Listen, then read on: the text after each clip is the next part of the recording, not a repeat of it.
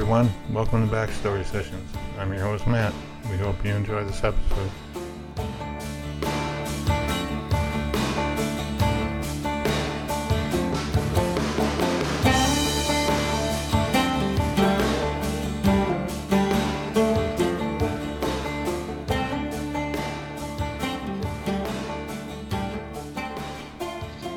Hey everybody, it's Kat, and I want to welcome you to this episode of Backstory I am joined today by my co-host Matt. Hey Matt, Hey, Kat. Hey, everyone. How are you? happy Halloween! Yes, happy Halloween. It is uh, uh, almost Halloween, I think, isn't it? A couple of days. Yeah. uh, Yeah. I you know, saw. best, I was out driving around today and uh, saw kids out trick or treating. Lots of them. So, I guess uh, some people. weather's supposed to take a strange turn um, for Halloween, and uh, I think a lot of people were out doing their trick or treating this weekend. Yeah, I guess different places do it on different days or whatever. So, I know uh, here we're supposed to get um, rain and possibly snow on Halloween. You know, that's just so unbelievable to me. But, uh, you know, Risha Allen, our um, guest from last season, um, she posted like snow pictures of, uh, you know, look like four or five inches at least. So, um, Yeah, she's out. Where is she? Iowa or something? North Dakota or South Dakota? Mm. I think North, but anyways, one of the Dakotas, and uh, I just uh, I'm not in that mindset for snow. Yeah, it's a little too early for that. Yeah, I mean fall just got here. Yeah. So, you know, along with fall comes like the fall foods, and I know we were talking earlier about pumpkin chili and That's right. gonna be chilly, you know, chilly weather, I guess. Yeah, it will be. It was, uh, well, yesterday I think it was in the 70s here.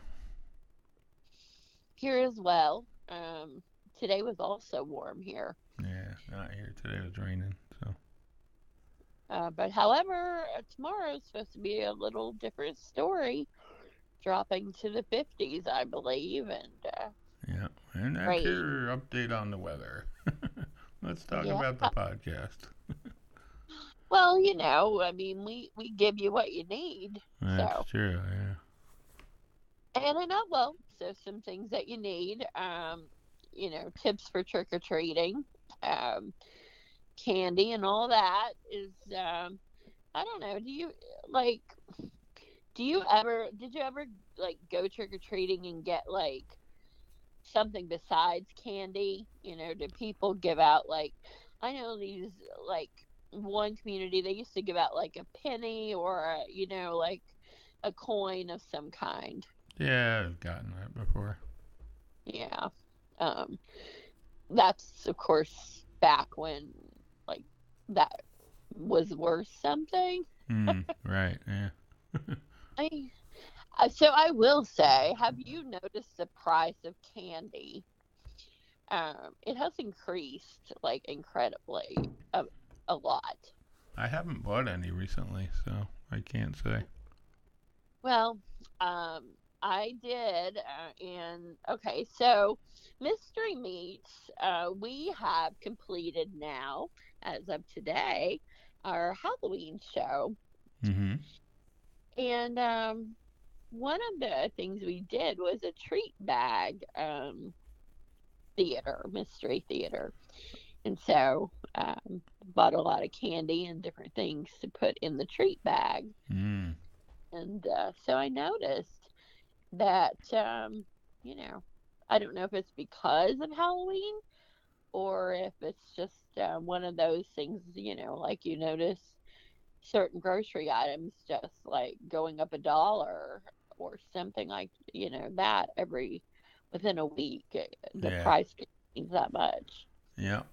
I heard some things you had to buy twice. Well, um, you know, I just don't know, but it's um, it's shocking to me, and so I um, I hope all the out there, I hope they get like all good things and uh, you know, just enjoy that. Uh, I did you dress up in a costume, or do you have plans to? Uh, today? No. Well, what about on Halloween? No. Yeah. You know, because you you would be so like I could like think of so. I I think you would make a great vampire. Like that's Mm, no. Dracula. Yeah, I think you would. Yeah. But you know, there's other things as well. But um, I did dress up as a cat. Um, You did today? uh, no, not today. Oh. Um, but you know, I, uh, it was at the beginning of Mystery Meats. So when Oh, we did oh. Halloween, uh, our first Halloween performance, I did dress up as a cat, and um, you know, it was well received. So, I believe today is National Cat Day. oh man, well, I should have like dressed up in the cat costume Yeah, today, but Yeah, you missed it. Oh well. Yeah. Well, you know, I in spirit, um, like I'm, I'm, I'm like kind of there in spirit. Mm-hmm. Well, speaking of spirits, uh, you know, our episode's gonna be focused on that today. Um, we uh, have in the past talked to Waverly uh, Hills, Right. Yeah. and uh, we try typically to do around Halloween some, um, you know, paranormal, haunted, supposedly haunted um, attraction. And, um, you know, this time we have a lighthouse of all things. Yeah. That, well, you know, I mean, it was good enough for Scooby Doo, so it's good enough for us. Well, I mean, lighthouses are like the sappiest, you know, most romantic things in the world. And to think of one being haunted is like, I don't know, a little bit hard for me. I mean, Um, usually they are haunted, or there's some creepy lighthouse keeper, or you know, he goes crazy after a few years of being in the lighthouse alone, and just like disappears one day and Well, I mean, runs amok in the town or whatever. there's no reason for someone to be alone in a lighthouse because like I was saying, it's it's a romantic, sappy. All you have to do is like place some kind of ad, you know, dating profile thing, like lonely lighthouse, you know, keeper Yeah. seeking, you know, like-minded, romantic, and you know, you wouldn't be alone. Yeah. So, um, but in general, like the ocean and all of that are, is very, you know, highly romantic and positive, and I don't think about the hauntings and that side of it. However, you know, you were the one that pointed out this um, particular lighthouse. So, I don't know. Had you like have you been there or is No, I, I haven't been there. I was reading about it somewhere. I don't remember where, but Yeah. Well, so we, you know, we've contacted them, we've done our research, and uh, we're going to have a guest today who works there and, um, you know, has seen these firsthand accounts, according to um, what I'm told um, before we do the interview, that, um, you know, she's experienced things. And we've had other guests that talk about similar things where they've seen, you know, like shadow right. people or footprints or Yeah, somebody somebody we talked to had a live-in ghost or something. yeah, Michael. Right. Yeah. Yeah. Friendly. He was friendly ghost. And then we did that one uh, with the they were shooting a movie in a haunted house or something Yep. in Savannah yeah. or whatever. Savannah, that was in Savannah, Georgia. Yep. So one of the most haunted places, apparently. Um, Apparently, the So I- lighthouse is too.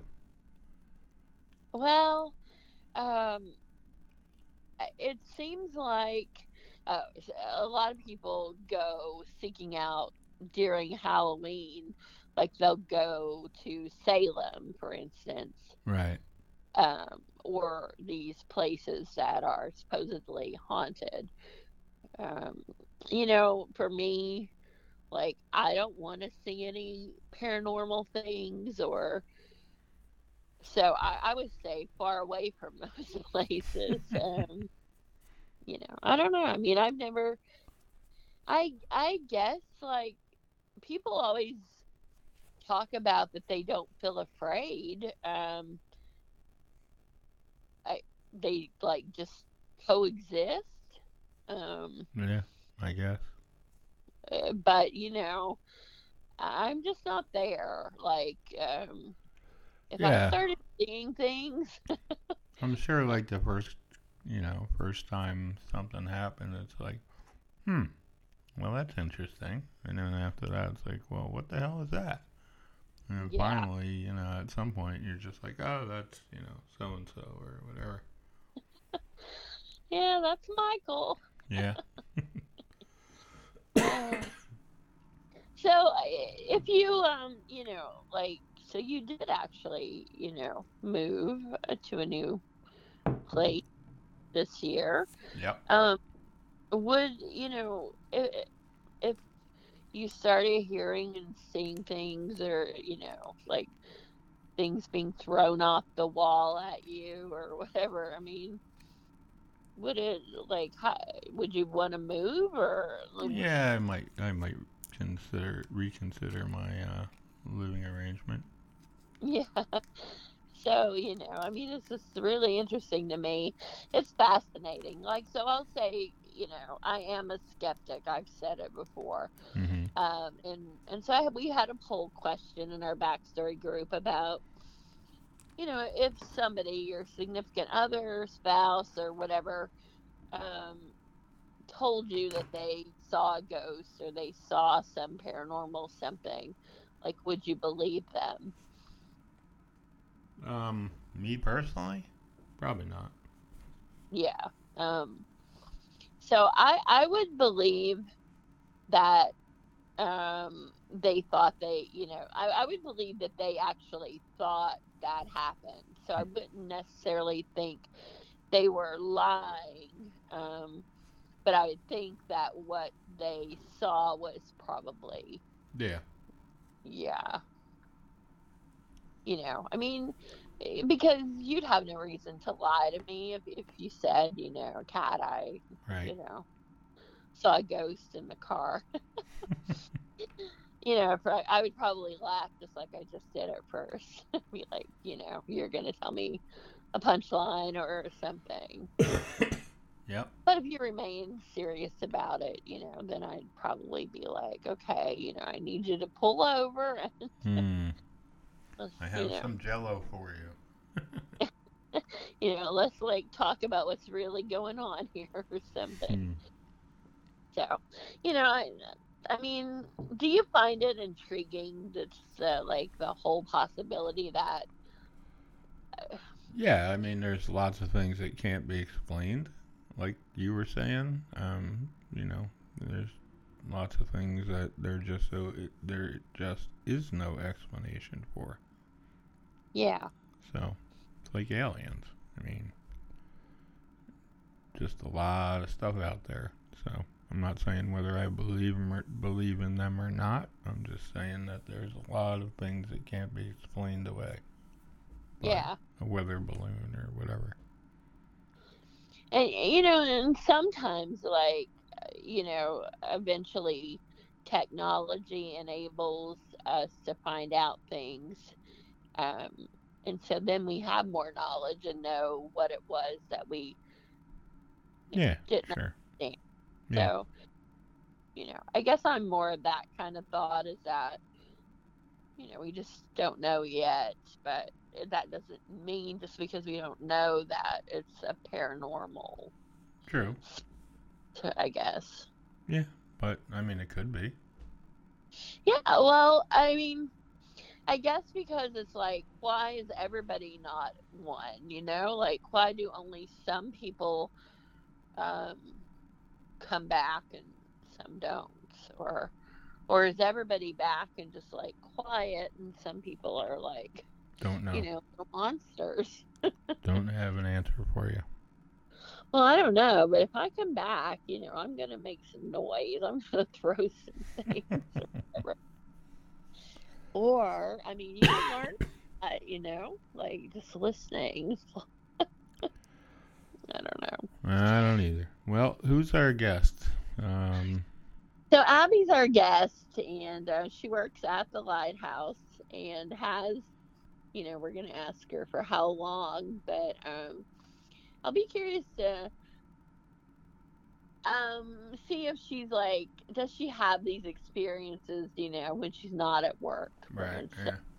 things like that yeah. and uh, you know just gonna be fascinating. She's um she's agreed to be very open with us about you know this is it's um so i would say these in some ways these interviews are like a little harder to do because like you don't want to be patronizing or something to the guests and be like right. Okay well you know i think that's like not true or right. whatever i have jello for you yeah so i you know i want to listen like respectfully and and ask questions the same way but also you know like get to to ask the questions like the one of you know, why are some only some people coming back as spirits and right. do you ever see things outside of this one particular place and you know just stuff like that. So but she's you know very open to that. And i'm sure we're not the only people that ask those kinds of questions or at least think them. Right. So you know, I I think you could be like a complete skeptic and not like be open to any possibility or you could be a person that like believes every single thing with like you know like uh, like uh the wind blows okay well that's you know mm-hmm. that's uh great grandmother right yeah whatever you know so i mean uh, or you you could be somewhere on that spectrum in between and you know I, i'm kind of more a middle ground kind of person so i would say i am too well yeah let's talk to abbey is that her name abbey yeah and let's see what she uh you know where does she fit on the spectrum all right. So Abbey is from the St. Augustine Lighthouse in Florida. Yes, and uh, we are so excited to uh, find out all about her experiences firsthand. All right. Well, let's talk to her.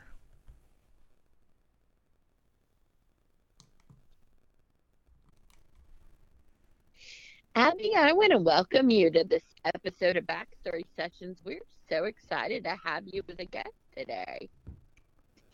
I'm very excited to be joining you guys today to talk about this.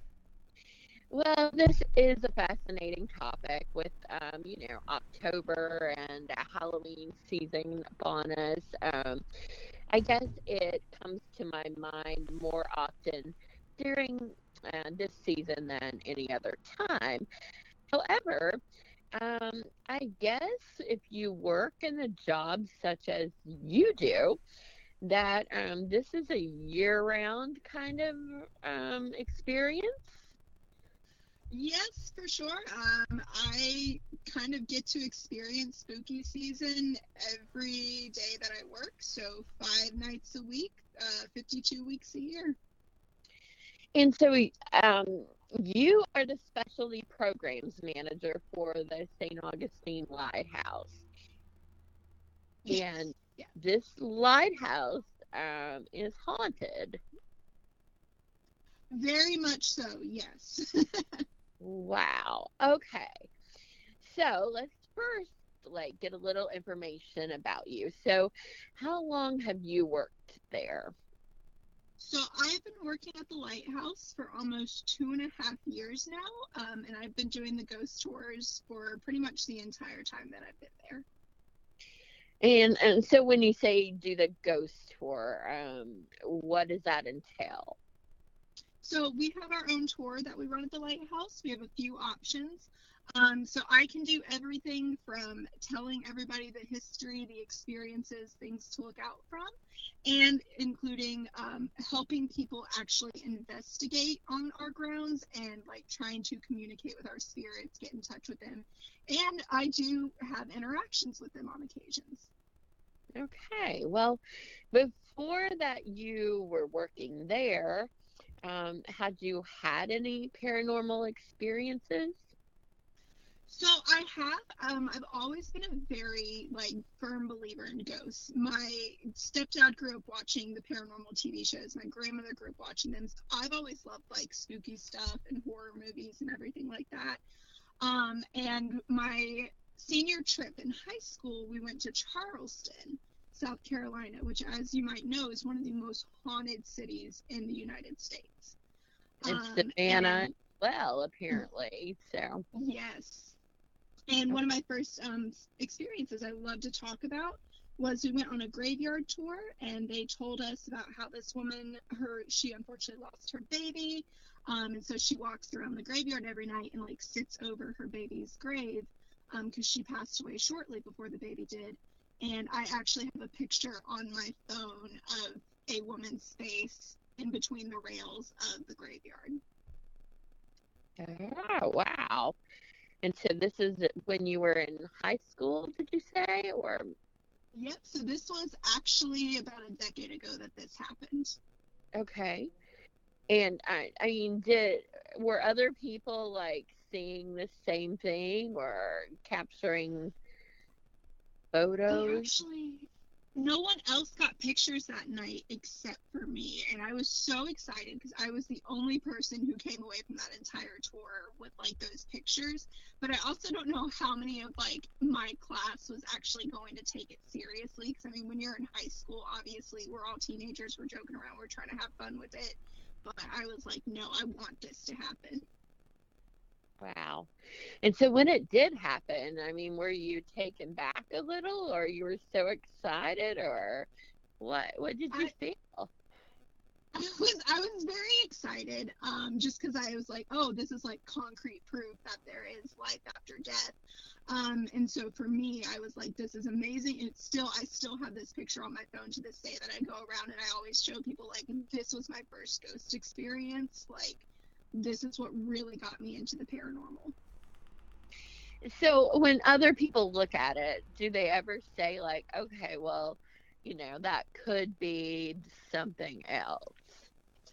Oh, for sure. There's always our skeptics out there. Um, I, I won't lie. I'm married to one of them. My husband, I will sit there. He'll be like, yeah, yeah, okay, okay. But when I do find people who are also believers, they're like, that's really neat. Like that story is really interesting. But I mean, even the place that I took it at, they don't want people to believe that there's ghosts there. They actually have a sign outside of it that says the only ghost here is the Holy Ghost. okay, well, um, you know, that's pretty to the point there. um, I mean, is it bad for tourism or like, um, why would they not want it to be haunted? Um, So was a church graveyard. So I don't know if they just didn't appreciate people coming there and like constantly wanting to be there and like look for spirits or what exactly the case was. Um, I just know that that was the sign that they had there. But I mean, there's some places who don't want all this publicity and all these tourists to come through because sometimes you do get people who don't necessarily have the right intentions and when they're trying to look for spirits. Um, and then you just have people who are just completely disrespectful of property. So I, I'm sure for them, with being a church, they want people to kind of respect the area and respect the history, and especially Well- with it being a graveyard.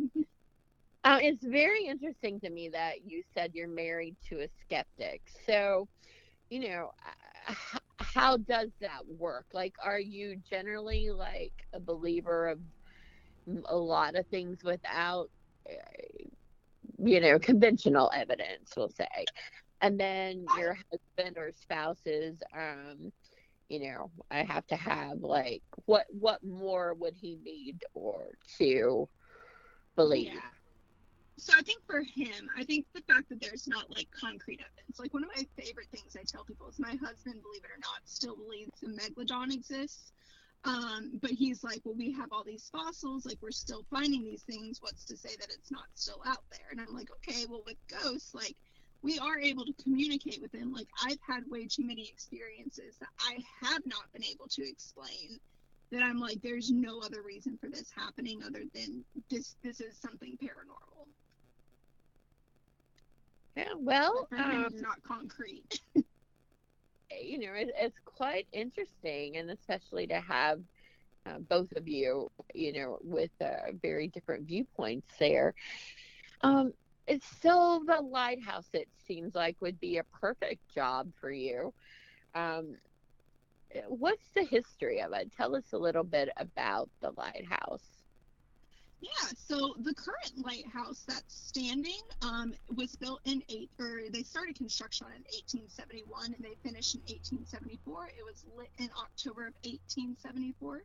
So next year is actually going to be our 150th anniversary. Wow. Um, and it is, yeah, it, um, it's built out of brick and steel, and it was kind of um, built with stuff from the North and South because it was a union after the Civil War to show that two countries could come back together to form one, um, which is one of my favorite facts about it, uh, is that it was supposed to be a unionizing landmark.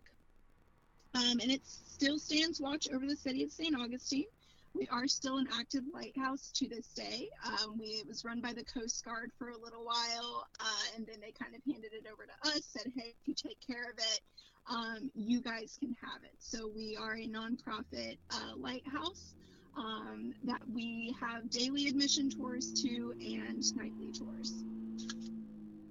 So when I think of lighthouses, I, you know, I think of them for a totally different reason. Like to me, they're like highly romantic and beautiful, and you know, the thoughts of like going to one when I see them, it's always like more of a romantic um, idea, I guess. So when I first was when we were talking about this episode and you know what places that we might uh, explore this topic with matt is the one that um, suggested this lighthouse and i'm like a lighthouse you know how on earth could that be haunted because you know that's romantic um so how is it that a lighthouse like uh, people died there or you know i mean what's the history of the spirits that could be there Yeah, for sure. Um, so I we have a lot of different spirits. So we have confirmed anywhere between about seven to nine spirits. Um, but we have been told by different groups that have come through that we generally have anywhere of actually up to 20 plus.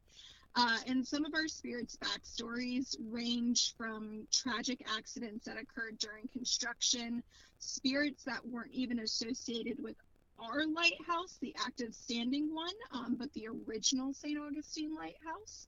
Um, and then we have former lighthouse keepers who actually didn't even pass away on property. And then some of our spirits, we actually have no idea who we are, who they are, um, but we get steady activity from them. So we've just kind of taken them in and tell their story.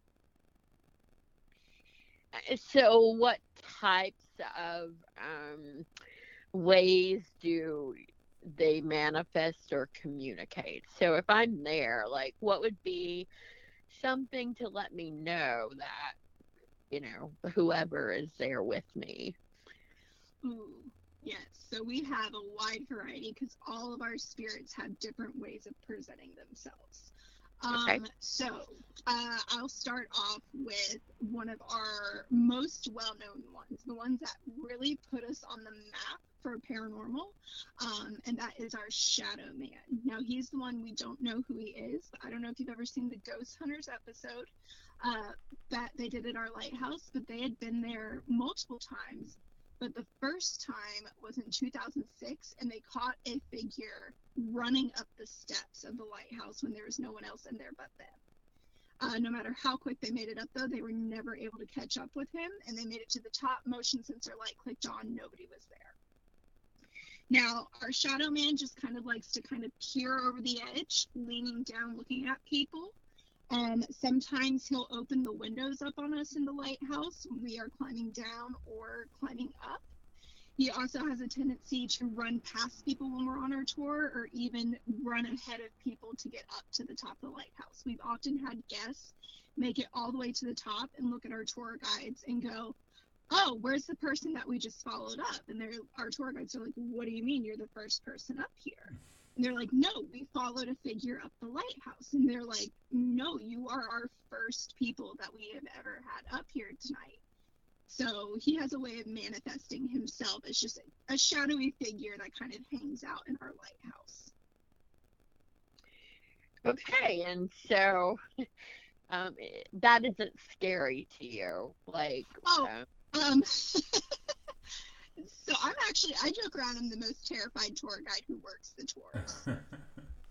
uh, I love my job 100%. Um, but whenever anything happens to me, it actually, in the moment, really freaks me out. I actually ran out of the building mid tour the other week.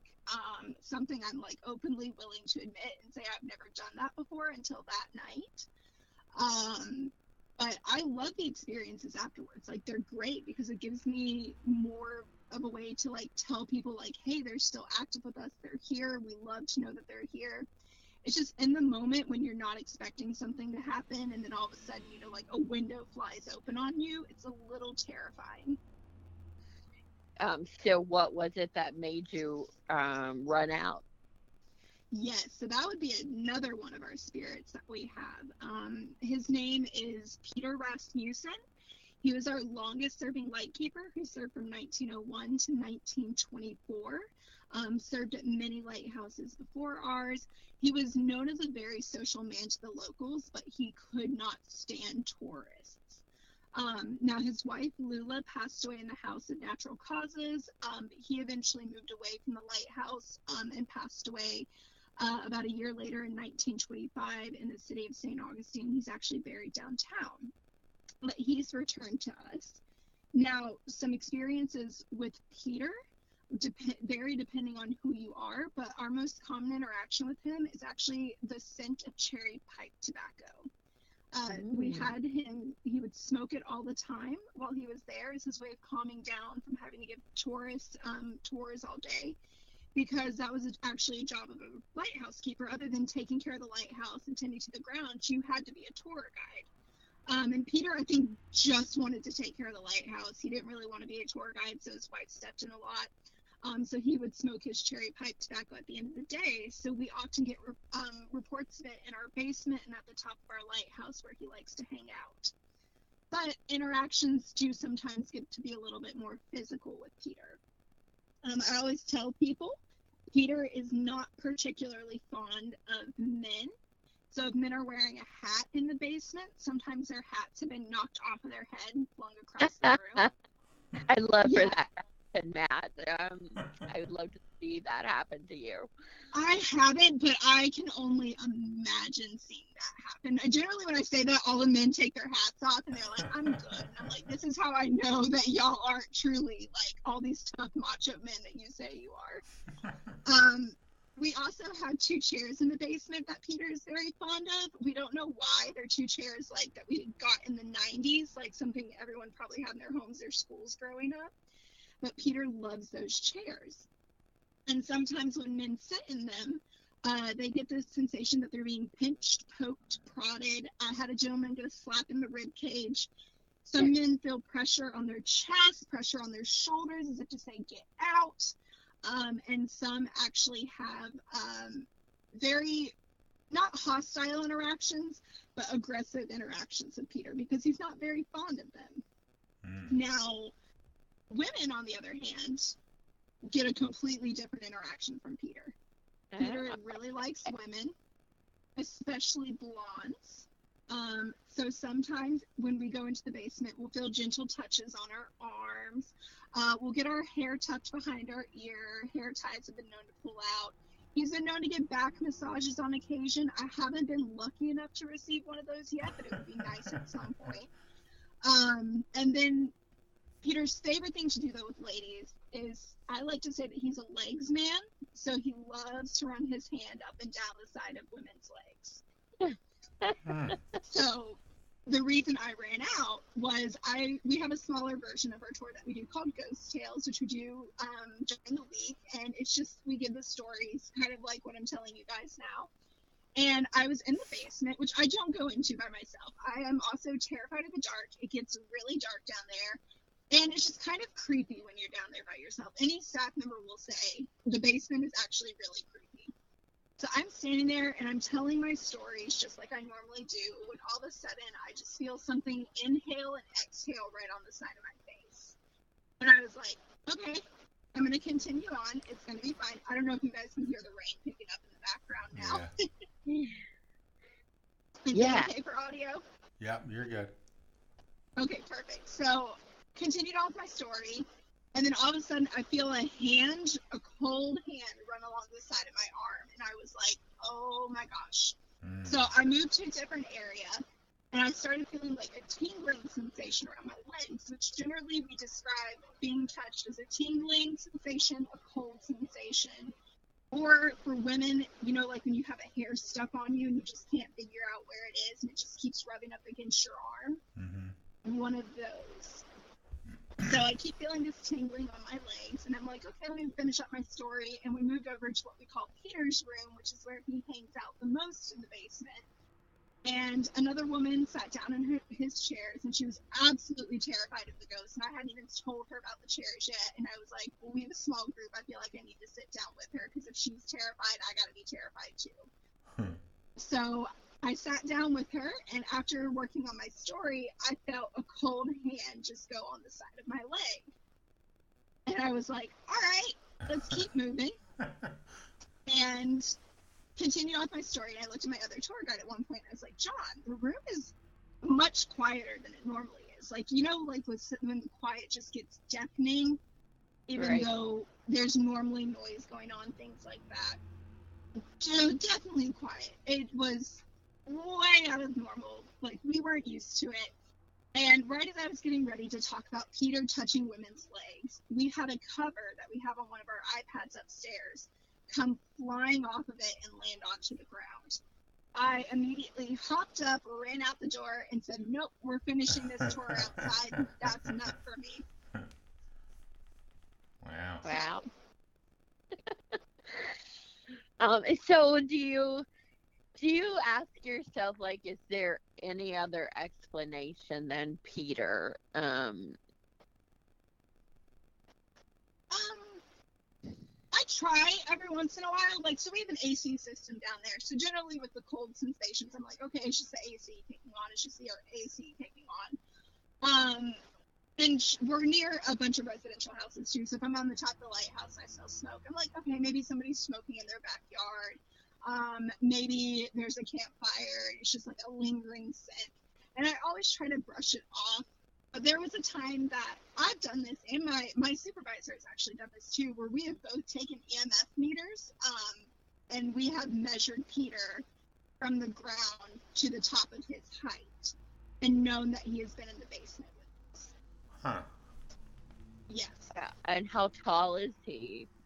He's, he's so I'm about five six, and he's he's a little bit taller than I am. Okay. Wow. Um, Matt, I, I, So what what, do you? Yeah, that's pretty interesting. Um, one of the questions I had is what happened to the original lighthouse? Was it like hurricane or something? So the original lighthouse was first marked as a Spanish watchtower in the 1500s, and it was kind of built up and burned down, and built up and burned down. And it was controlled by the Spanish, and then the British, and then the Spanish and the British, because St. Augustine has a very long history. Right. Um, but eventually they built it out of coquina and wood, um, which coquina is a very durable sub- substance. It's a natural substance for Florida. Um, and the fort downtown in St. Augustine is actually built out of it. Um, and one of their favorite stories to tell is the fort was being bombed for days and days and days during one of the um, crusades that was attempted. Uh, and no matter how many times they did it, they were not able to tear down that fort because of how durable coquina is. Hmm. Um, now that lighthouse was actually run by some Menorcans, uh, which actually kind of leads us into our next ghost story. Uh, but with that lighthouse, it did actually end up collapsing into the ocean in the in 1800 or 1880 to be exact, uh, because it was damaged after the Civil War, and it just the shoreline was getting a lot closer, so eventually just collapsed. But the original foundation, um, we can still see to this day during low tide. Hmm. Interesting. So is the uh, I I guess is it operational still or is it uh, just The uh, old, um so our lighthouse, yes. The old one, no. uh, well yeah I mean the the new one yeah sorry Yeah. yeah it'd be a little tough for the old one Um, most light, oh for sure. Um, most lighthouses in the United States are still operational. Um, they still are used as an activated navigation to this day. a lot of people ask us why, like, aren't systems, GPS, and all that on shit's updated? And it's like, yes, but what happens if that were to go out? hmm Um, so a lot of boats are still equipped with a catalog of what our lighthouses look like at um, during the day and at night. So our day mark is that black and white stripe with a red top, and our night mark is that we have um, a first order Fresnel lens that has three beams that go out, and they look like a flash at sea every 30 seconds. oh cool so there's no creepy lighthouse keeper still or uh, it's all automated Oh, uh, I mean, we make the joke that our former head of safety, who just retired, I mean, I call him my creepy lighthouse keeper sometimes, but he just retired, so I can't do that anymore. Um, we have what we call a lamplighter now. hmm Um, so it's somebody who lives nearby that if something were to happen at night, an alarm were to go off, a light needed to be replaced, they can easily come in and they have access to it. hmm Um, that's generally our head of maintenance. Ah, okay. Hmm. Um, so, how many sightings would you, or not sightings, but like, how many encounters would you say happen on a monthly basis there? Um, so it's hard to tell hmm because sometimes our spirits are more active around certain dates um, that are very prominent to them, Right. and sometimes nothing happens. So I would say this month so far we have had an enormous amount of things happening. We have had, like I said, the iPad cover flying off for me. We had an accordion that was knocked off of a chair and onto the floor. The other night, we had a lock in the basement in Peter's room swinging back and forth, and when somebody went to grab and stop it, it started back up again. Wow. Um, but there are some nights where we don't get anything. Like people will be like, "Well, why aren't the ghosts coming out?" Like, "Well, they're not on pay. They're not on payroll. They show up when they want to. Like Yeah. I have to be here. They don't." That's funny. So where are they? Um, you know, like when they're not being active, are they still there and just like hiding, or uh, what? You know, where did they go? Or Well, so we know that Peter comes out during the day. Um, Peter for sure comes out because we get that cherry pipe tobacco scent. And one of our favorite ghost stories is about one of our spirits that came out during the day, and her name is Maria. She was the one who was originally um, associated with the old lighthouse. Her husband was the lighthouse keeper at the time. Um, but in 1859, while he was painting the lighthouse white, um, his scaffolding uh, snapped and he fell to his death, uh, breaking his back on top of an oil room, ricocheting off of that, and snapping his neck on a wall, Yeesh. which is a lot of detail, right? Yeah. We have all that information because it was reported in his obituary. Ah, Um, which we do believe his wife Maria kind of took over and, and said and she unfortunately witnessed the event. Um, so rumor has it on the night of her husband's death, she runs to the top of the lighthouse and shouts out into the wind, you know, what shall I do? And she claims she heard her husband's voice respond and say, tend the light.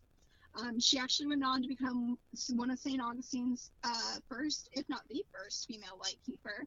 She was one of the first for the state of Florida and the first Hispanic American woman appointed to a U.S. lighthouse station recognized by the U.S. Coast Guard. Hmm. Um, so she did a great job. She took care of that lighthouse up until about the Civil War, but she's returned to us as one of our spirits, even though she died up in Georgia and was buried in Jacksonville.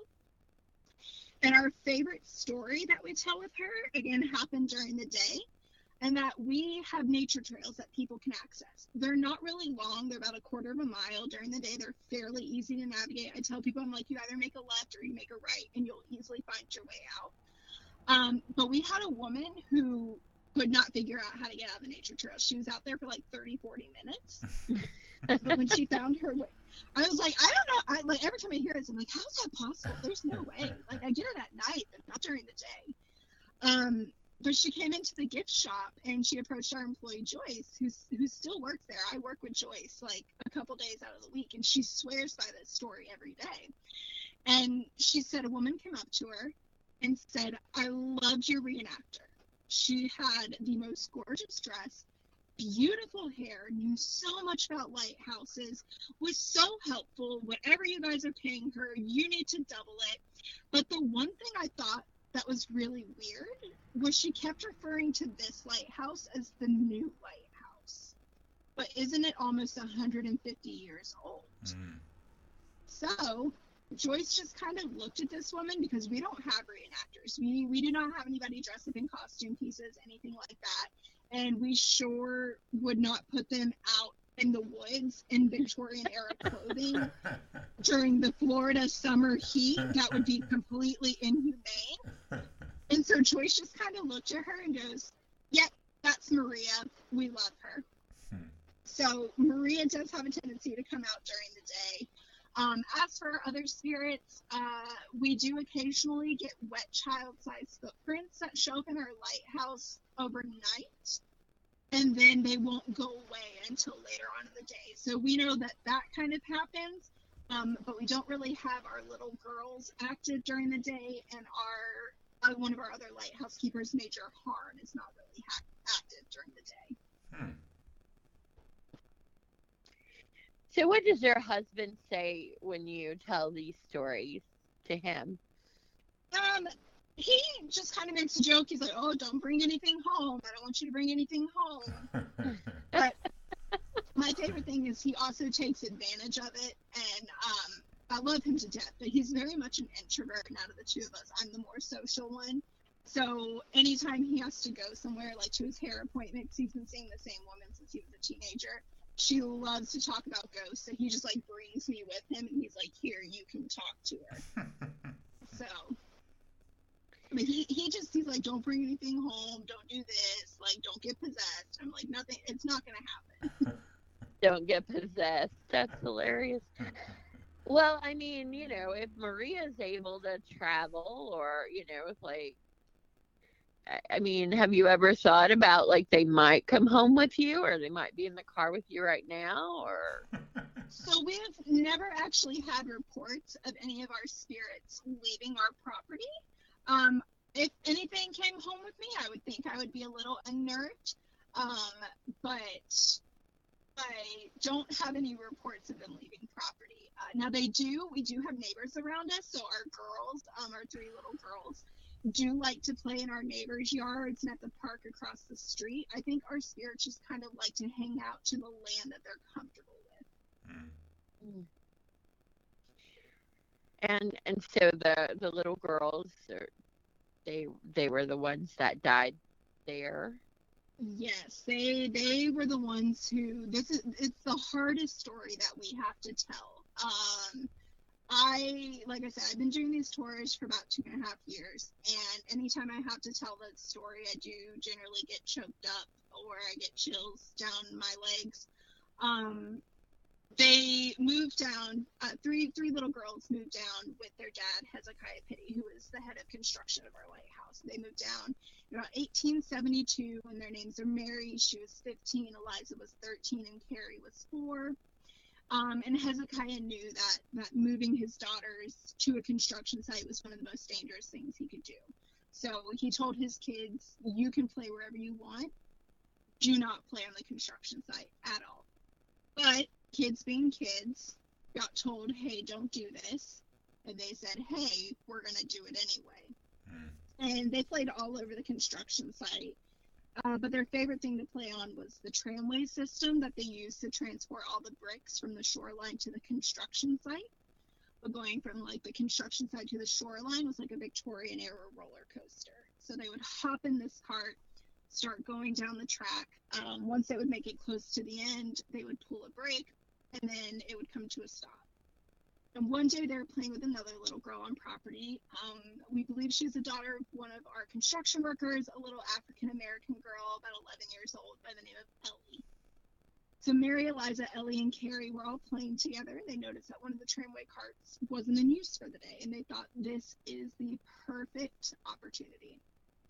All four of them hopped in the cart, started going down the track, and once they knew that they were making it close to the end, they went to pull the brake and realized why the car was not in use for the day. Hmm. The brake didn't work. So it made it to the very end, flipping them out into the water, trapping them underneath. Um, there's a gentleman nearby by the name of Daniel Sessions who had witnessed what had occurred. Immediately ran over, tried to save as many of them as he could that day. Um, but only one of them made it out alive, and that was Carrie, the youngest daughter, at four years old. Wow. So it's a very hard story that we have to tell. It's the first tragedy ever associated with our current lighthouse. It was the first, one of the first biggest tragedies. I wouldn't say insane, not sorry. I wouldn't say it's the biggest because there were much bigger tragedies in St. Augustine, but it was one of the first biggest ones um, in St. Augustine at the time. Uh, and one of the things I like to tell people is the entire city shut down for a month and construction stopped for a month to help the families mourn the losses of their daughters. Wow. Um, and so, generally, when we tell this story, people do have a tendency to think with the girls, there's a heaviness, um, very much a sadness. One of my coworkers kind of likes to say, "Oh, you might like picture the little girl from the ring, like crawling out of the well." Um, but it's actually the complete opposite. Our girls are the most playful spirits we have on property, the most active spirits that we have on property.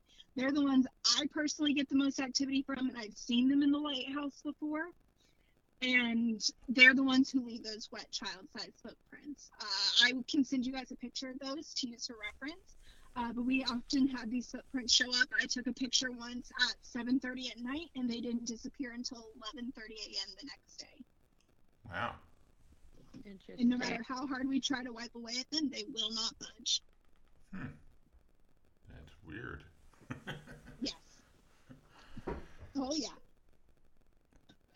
Um, do you have people that um, you know are skeptics when they come there and then they leave with a a changed perspective because of what they experience? One hundred percent. Yes. Um, I uh, had a, a girl come on one of my tours once, and she was there with her boyfriend, and her boyfriend was like, "I don't believe in any of this stuff." Like he just wanted to talk to my other coworker about baseball and all these other things, while I took her into a, a different area. Because when we brought her into one of the rooms, she felt very drawn to the lens that would have been in the original lighthouse that Maria took care of. Um, now, when we see Maria, she is generally our woman in white. So she's in a long white dress with long black hair off to the side. And this young lady that night was wearing a long white dress with black hair. Hmm. And as we are in this room, she goes and she stands by the lens and she's just like, I just feel this overwhelming sense of grief. She's like, I don't know what it is in regards to this, but I just I feel sad and I feel like there's some kind of closure that's needed. Um, and as we're standing there, she turns around and leans up against the wall and she's staring at her reflection um, in a glass door across from her. When she runs her fingers through her hair, she sees that her reflection doesn't. And so she sprinted out of the room and goes all the way down to her boyfriend. And I'm walking behind her. And her boyfriend ended up looking at my coworker and he's like, You know, I've been to a lot of these things. I'm very much a skeptic when it comes to this. He goes, But I've never seen her freaked out. So something had to have happened. Hmm. So we do get a lot of people who say, you know, I didn't believe in any of this. And sometimes that's who our ghosts tend to target, or the people who are like, oh, this doesn't exist, or, or the people who try to be very macho and like, I'm not scared, I'm fine, I'm fine. Wow. So, okay. Um, what type of programs do you offer? Uh, Are there different packages, or can you spend the night there investigating, or what do you have to offer? So for people who aren't really interested in the ghosts and the paranormal, we do have a daytime admission that we offer um, every day of the year except for Christmas and Thanksgiving. Um, and that's generally you get to go around the grounds, climb the lighthouse, check out all the exhibits. Now, for nighttime, uh, for those again not interested in ghosts, we have a few other opportunities. We have a night, uh, an after hours climb. We do an event called Sunset Moonrise, which is on the full moon every month. But for people who are interested in the ghosts, we do have quite a few options. Um, now we do our Ghost Tales tour, which is a just one hour tour of just the stories that we do during the week. But our Dark of the Moon Ghost Tour, we do all year long. So every Friday, Saturday, and Sunday with some extended hours during um, busier seasons. It's a two hour tour. People get to listen to the stories for the first portion, and the second portion, they can go around the grounds, um, climb the lighthouse, and do their own investigating because we allow people to bring equipment. Uh, we also rent out um, EMF meters for an additional cost. The only thing we don't allow is obviously Ouija boards because there's a whole thing with that if you don't close them properly. Hmm. Um, now, for people Okay, who so what- do you mean by that? That's like piqued my curiosity.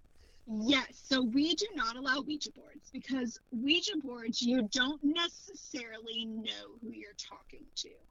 Um, with those, you are essentially just sending out a hey, I'm here, come speak to me. Whatever is on the other side, please come over. Which could be something completely fine and friendly, or it could be anything aggressive, harmful, demonic. Um, so we do not allow those. And then if somebody is using one and they don't know how to close it out properly, because theoretically, when you close it out, whatever you are talking to should leave back over to the other side. Um, if they're not closed out properly, it then creates issues um, within that area that they're at. So we do not want to potentially risk having something come over that could start harming us as tour guides or harming our guests or cause issues Hmm. or even mess with our spirits that we currently have. So we do not allow Ouija boards. Okay, that's good to know. Yes, I never recommend using them. I it's one of those you just you don't know what you're gonna get, and it could be it could be fine. It could be you're trying to reach out to the person that you want to talk to, and that's great. Or it could be something that is pretending to be who you want to talk to, which is not great. So we anytime we see this we say, hey, you got to put that away.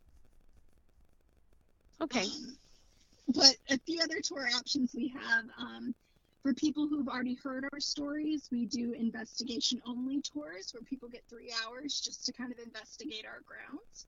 Um, and then we also have private tour options. So if anybody's ever wanting to bring a group to the lighthouse and do some investigating, or if you own a company and you want to have an event there, or if you just kind of want to do a private event because you have a large group, or you want to do a birthday party or something like that, we can rent out the site for that. Um, and it, it comes with the staff members on site, and we can either do the tour for you and the investigating. You can just do the investigating.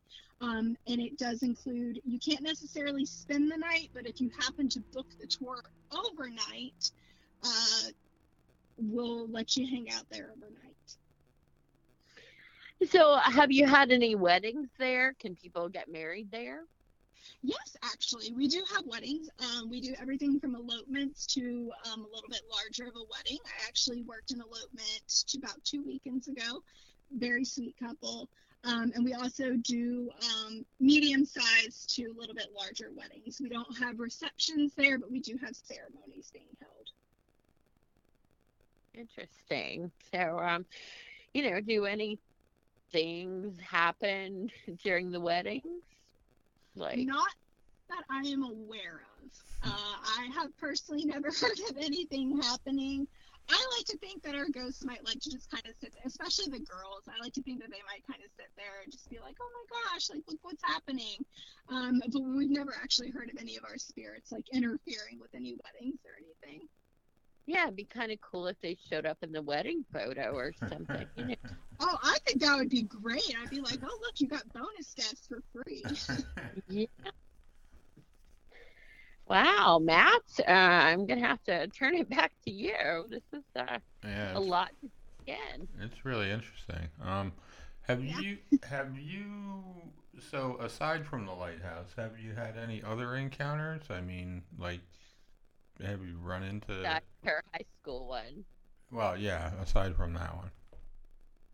Aside from that one, not necessarily. Uh, we do like to think that there is a little bit of a sensitivity that runs in my family. hmm I have personally not gone anywhere else yet to investigate. I had a group once that came through that was like, hey, yeah, if you want to go with us to like the Devil's Chair in Cassadaga, we'd love for you to. And I'm like, unfortunately, I work Friday, Saturday night, so I don't have time to go out when a lot of people are doing these investigation options. Right. Um, I would love to go out more and investigate a few areas and see what I can pick up on. There are times though that I do go places and I'm like something doesn't necessarily feel right. hmm Um, because that's generally what I get is I get like a feeling of like okay something something's in here. Um, so I do get those feelings on occasion, uh, but I have not been able to actually go out and do my own investigating anywhere yet. Do you think people need to be sort of in tune with, um, uh, I don't know, uh, I don't know how to explain it. Like they they're more susceptible to being contacted by a you know or having a, an experience than someone who's not. I think the more open you are towards it, then yes. Um, especially when it comes to our grounds. I think if you're very closed off and you want nothing to do with it, and you're like my husband who's like, oh, just like makes jokes about it. Yeah. I don't necessarily think so. Um, now, if you're like some of our guests and you start antagonizing some of our spirits, at that point, I think you're asking for it. um, But I mean, I think if the more open to it you are, the more likely you are to have these experiences. yeah. I mean, what do they do to antagonize them? Just go around going, "Ooh, little girl." So we we did have a we we do have Peter's one of those who does not like to be antagonized. yeah. Um, and we had a gentleman. It's actually you can look up the YouTube video. His name is Baron Corbin. He's a wrestler hmm or was a wrestler. Um, he came on one of our tours, uh, and I can send you the link to this too. And he sat in the basement and sat in Peter's chairs and said, "All right, Peter, if you don't make my EMF meter spike, I'm going to take your chairs, throw them in the back of my pickup truck, and they're going to fly out on the side of the road and get smashed." Well, Peter wasn't fond of that, and he started to shake the chair on this gentleman as if to say, "Get out." Hmm. Um, and I did recently have a group come through that they have also put out a YouTube video, but they I gave them the stories beforehand. I was like, hey, read over this, and we had gone into the basement, and it's this they're they're younger guys, and he looks at me and I'm talking about Peter, and he goes, oh, that's the grumpy guy, right? And I'm like, you need to apologize right now. And he was like, What? I'm like, You need to apologize right now. And he goes, Oh, okay, I'm sorry. And then later on, um, and you can actually catch this in their video, he comes running out of the basement and comes out to us and he's like, I heard shuffling behind me and I heard the words, Get out. wow. And I was like, Well, yeah, because you called Peter a grumpy old man. Like, he's not going to be happy about that.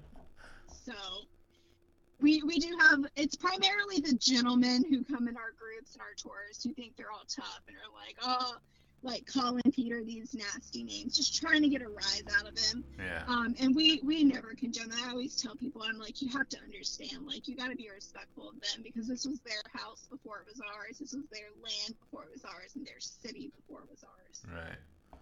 What's the uh, scariest thing that's happened there? I mean, I know there's a lot of different things. Um, like, what what has uh, one of your guests reported to you that you think is the scariest thing? Um, generally, for me, it's anything that happens to me. But I will say, I had one. I have another tour guide. She's another girl that I manage with. Um, her name is Sammy. She's been working there much longer than I have. She's great. She has had all sorts of experiences in the lighthouse. Um, but we actually, she had a woman who she sat in the basement one night and she sat them in Peter's chairs while she went into another room. And she said she had a girl call out from the other room and go, Who's Peter? Hmm. And she's like, okay, well, she's heard the stories before. And they continue on. And she was like, okay, something just whispered in my ear.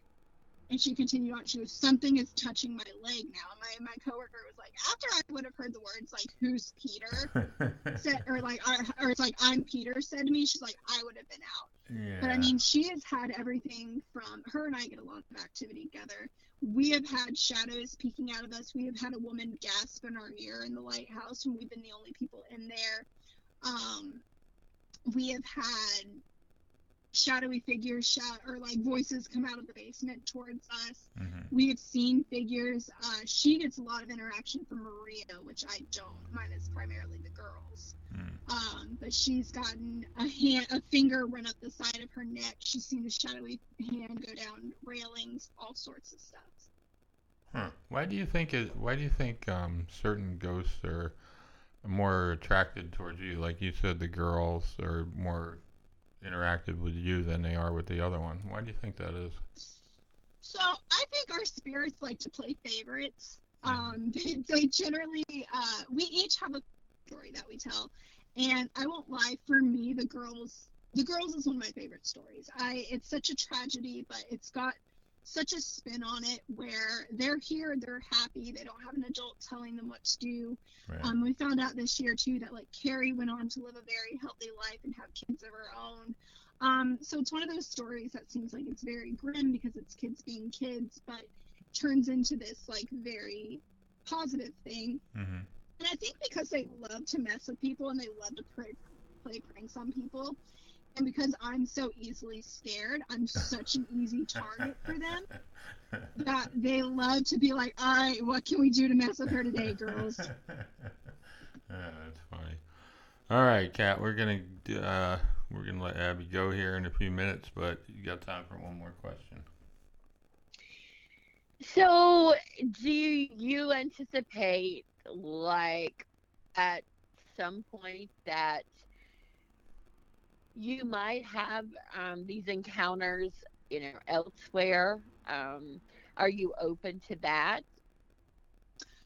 For sure. Um, I I definitely would love to start doing like my own investigating and things like that. I personally would love to like go out with all these groups that do things like I so I love the ghost hunters specifically Amy Bruni. She is amazing. Um, and she comes to our lighthouse, or she used to come every year through her own company that she has called Strange Escapes, where they actually go out and you can do investigating with a lot of different people from the paranormal community. And I would love to do one of those one day to start really getting my foot into this and like kind of opening up and being more aware of all these different spirits and things like that. I don't want to make like a full profession out of it, but I would love to do it like in my free time. So I would say for sure, I do want to get out there. I do want to investigate it. I do want to be more open to spirits. I just got to find the actual time to do it. Mean, do you get a sense that the spirits are, um, you know, happy coexisting with, um, you know, the humans that are alive right now? Um, I mean, are they lonely and and they're happy that somebody is there, or uh, do they like just associate with each other when you're not, when people are not there, living people, or I don't know. I mean, I like to think so. Yeah, I, I, I definitely like to think so because I think there's a different reason why each of our spirits came back. I think Maria came back to uphold that promise of tending the light in the afterlife. I like to think Peter came back because his wife might still be there. Um, and because it, he spent such a huge chunk of his life there. I think the girls came back because they can still play and they can still mess with people, and they're like, there's no adult to tell them what to do. And two of our other spirits, who are Major Harn and Kate Harn, they were our first, our second lighthouse keepers, but our first to live in the keeper's house. Major Harn passed away in the house of tuberculosis, but I think he stayed because there's such fond memories. Like his sixth daughter was born there, like he got to watch his kids grow up.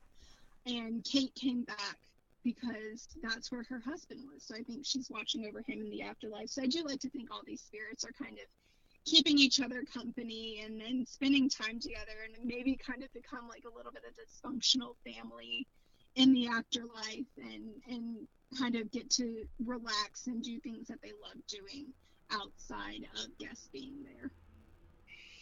Has this changed? And I guess this will be my last question for you. I mean, it's a fascinating topic. We could go on and on, but has this changed your view about um, what happens when you die? And also, um, you know, what's the explanation for why some um, people or spirits come back and some seem not to?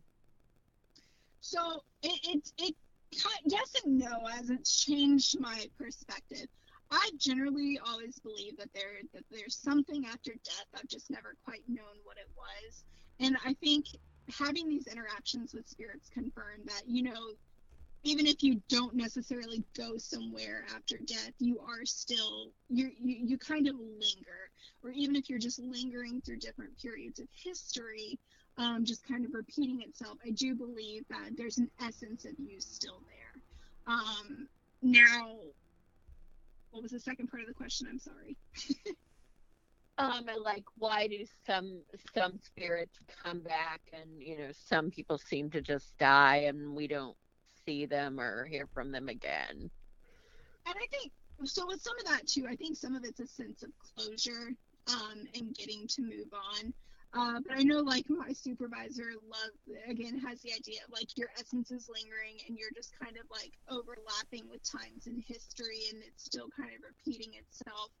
Um, so I mean, I, I I believe there's also a sense of closure. Like I won't lie, I, I recently lost my father-in-law in July. Um, he passed away very quickly, and I know for my husband, we we have his ashes in our house, and I was very hesitant of that and i was like okay well what if his his spirit's attached to this? Like what is that going to bring into this house? But my husband you know shortly after he passed away said his father-in-law came to him in a dream and was like it's okay like you're going to be okay. And i think that was a sense of closure that needed to happen that it's one of those things we're not necessarily needing or i'm not necessarily needing to worry that his spirit is going to be like attaching to our house fair enough. That's um, as I said, it's a very interesting topic, and um, we really appreciate you coming and sharing about the lighthouse and you know all the experiences that you've had and others. Um, we would love to see some of those photos that you mentioned. If you, you know, we would share those with our um, listeners if you would like to pass those along absolutely. I can definitely email those to you guys. Wonderful. All right. Well, thank you so much for coming by. We really appreciate it, and uh, we hope that uh, you know, you're not working on Halloween. unfortunately, I will be, and I will be doing it in costume. well, hopefully it's a quiet night for you. thank you. All right. Well, thank you again. We appreciate you so much. Thank you. All good? Yeah. Very good. Bye-bye. Thank you so much. As always, if you have any questions, concerns, or comments, you can send those to Kat at iWritePlays at Outlook.com or you can write to me at backstorysessions at gmail.com or matt at level11ventures.com. Thanks for listening, and we'll talk to you soon. Take care.